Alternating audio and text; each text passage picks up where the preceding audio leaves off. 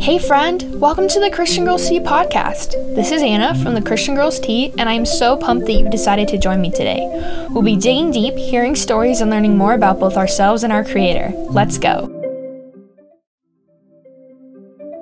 Sister, welcome or welcome back to the Christian Girls Tea podcast. Like I said, I'm your host, Anna, and oh man, are we in for a pretty hardcore topic that we're going to be talking about today. But it's going to be good and beneficial for our lives, and it's going to be scripture based. But first, don't forget to follow at the Christian Girls Tea on Instagram to keep up with all the tea on being a Christian girl. Alright, friend, it's time to dive into the topic of, yep, you guessed it, being different. What does being different mean? I'm sure you all know what the word different means, but let's take a look at the definition anyway. The Merriam Webster Dictionary defines the word different as partly or totally unlike in nature, form, or quality. So, in other words, it means going against the status quo or going against what everyone else is doing. You know what? It's really hard. We as humans have this thing in us where we want others to like us, and most of us want to do what everyone else is doing. You know, FOMO, fear of missing out, that's real. But as Christians, we are called to fight against what our flesh, or our earthly sinful bodies, want, and we need to do what God wants us to do, even when it means missing out on what others are doing. Honestly, there is a lot of stuff others are doing that we need to miss out on in order to honor God. Well, how do we know? Jesus tells him himself. Let's read Luke 9, verses 23 through 26. I'll be reading out of the NLT translation. Verse 23 Then he said to the crowd, if any of you wants to be my follower, you must give up your own way, take up your cross daily, and follow me. If you try to hang on to your life, you will lose it. But if you give up your life for my sake, you will save it. And what do you benefit if you gain the whole world but are yourself lost or destroyed? If anyone is ashamed of me and my message, the Son of Man will be ashamed of that person when he returns in his glory and in the glory of the Father and the holy angels. While on paper that seems like something that's easy, it's really not. Jesus is calling us to give up what we want to do, and he's calling us to do what God has for us to do. For people who love control, this is going to be hard because we now need to give God the control. If we are ashamed of Jesus and his message, he will be ashamed of us. Okay, remember all that fear of missing out stuff I brought up just a little bit ago? Well, you're going to have to fight against that too. Your sinful nature wants you to go along with everyone else and to be okay with sin. But, sister, you can't be okay with that. Uh, really quickly, let's just talk about why we need to be different than the world. Well, first of all, Jesus has called us to, like we just read in Luke 9, verses 23 through 26. And the world is full of sin, despair, and destruction. Jesus is righteous, joy giving, and creative. We need to be like Jesus, not like the world, because since we have been set free, we need to point others to freedom. Let's think about this. When someone acts differently than everyone else, they catch our eye, right? They stand out.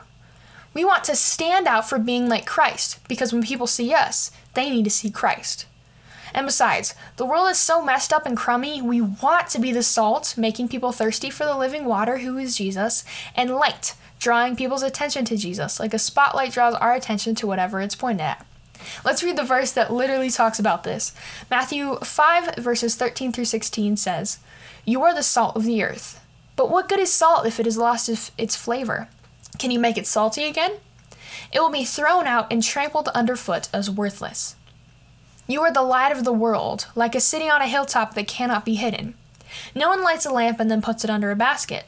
Instead, a lamp is placed on a stand where it gives light to everyone in the house. In the same way, let your good deeds shine out for all to see, so that everyone will praise your heavenly Father. So, in other words, you need to be different from everyone else. Well, what does that look like in my actual life? Don't worry, I split it into four parts. We must be different in our minds, our attitudes, our words, and our actions. Let's get into it. First off, we have our minds or our thoughts. First of all, fill your mind with truth so that what you think, feel, and do comes from a place of truth. Do this through prayer, reading the Bible, and even listening and watching to things that point to Christ although make sure that whatever you watch and listen to is filtered through the Bible. Listen, guys, it does matter what you think. Your mind is important to God, and therefore it's important to the enemy. The enemy will try to plant seeds of doubt, deception, and self- selfishness in your mind so that you're distracted from doing what God wants you to do. You need to realize that you are different and think about things that are different than the world. Psalm 19:14 says, May the words of my mouth and the meditation of my heart be pleasing to you, O Lord, my rock and my redeemer. Now, when we say meditation, we're talking about biblical meditation versus Eastern meditation, which lots of you are thinking about. Biblical meditation means focusing on filling your mind with Jesus and His Word, while Eastern meditation is emptying your mind and making it susceptible to deception. This is why we need to have biblical meditation, not Eastern meditation. Now let's go to attitude. What you feel inside will come out. What you think in your mind and believe in your heart will direct your words and actions. Luke 6:45 says, "A good person produces good things from the treasury of a good heart, and an evil person produces evil things from the treasury of an evil heart. What you say flows from what is in your heart." And that's the word of God. You can't control what you feel, but you can control what you do about it. Don't let your emotions control you. Have self control and be thoughtful about what is right no matter what you feel. Also, how you react to situations and other people matters. Okay, let's ask a question and, you know, we'll gauge how you are. When in a rough or disappointing situation, how do you react? Are you filled with despair or hopelessness? Do you lose your temper? Side note, it is okay to be irritated or angry, but don't sin while you feel those feelings. Or do you have joy no matter how you feel? Not happiness, mind you. This depends on your circumstances, not on the decision to trust God. It melts like an ice cream cone in the heat. And are you hopeful? This is what people watch for. What are you showing them about what it means to trust God? Now we're on to speech and words. First off, cursing. These words have vulgar, gross, and generally profane and sexual meanings, so we should just stay away from them in general. And on top of that, if you can express your anger or sadness without curse, curse words, it shows that you, one, have more control over what you say, and two, you're different than how everyone else speaks, which can actually lead to people asking you why you don't speak like everyone else. Here's the thing, friends life giving words of encouragement build others up, as we've talked about in February of 2021. We want to build others up with our words, not break them down. When you build someone when you build someone up, you encourage them and uplift them with your words. When you break someone down, you use your words as a weapon. Also, remember to have thoughtful and mindful words for other people. Emo- be emotionally sensitive and attentive. Don't talk about how much you don't like Father's Day with a friend whose father just left, or how much you don't like the meal your parents make at Thanksgiving with a friend who won't have a big meal this year. Again, be situationally aware. Think about what you're saying when you say it.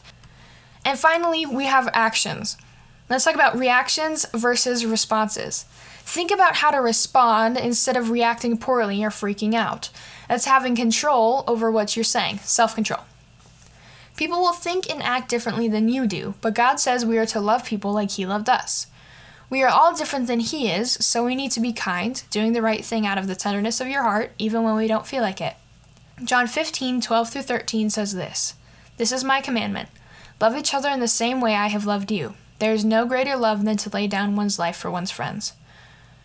Serve intentionally and show them God's love through your actions.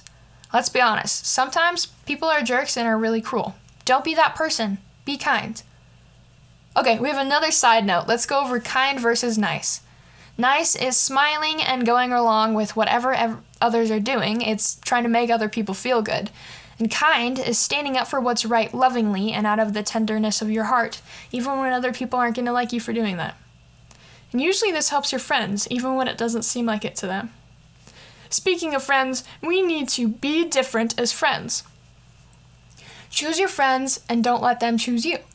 Decide who you want to be in following Jesus and make your closest friends the ones who support that relationship. Be an influencer and not a follower.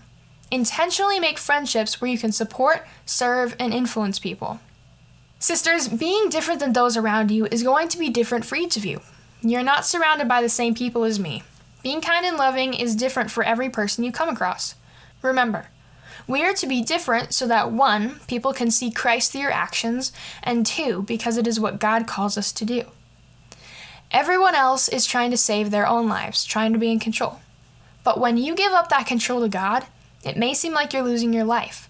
But as Jesus says in Luke 9:24, If you try to hang on to your life, you will lose it. But if you give up your life for my sake, you will save it. Be different, sister. I know it's hard. It's hard for me to be different too, but it's worth it. It's what Jesus has called us into.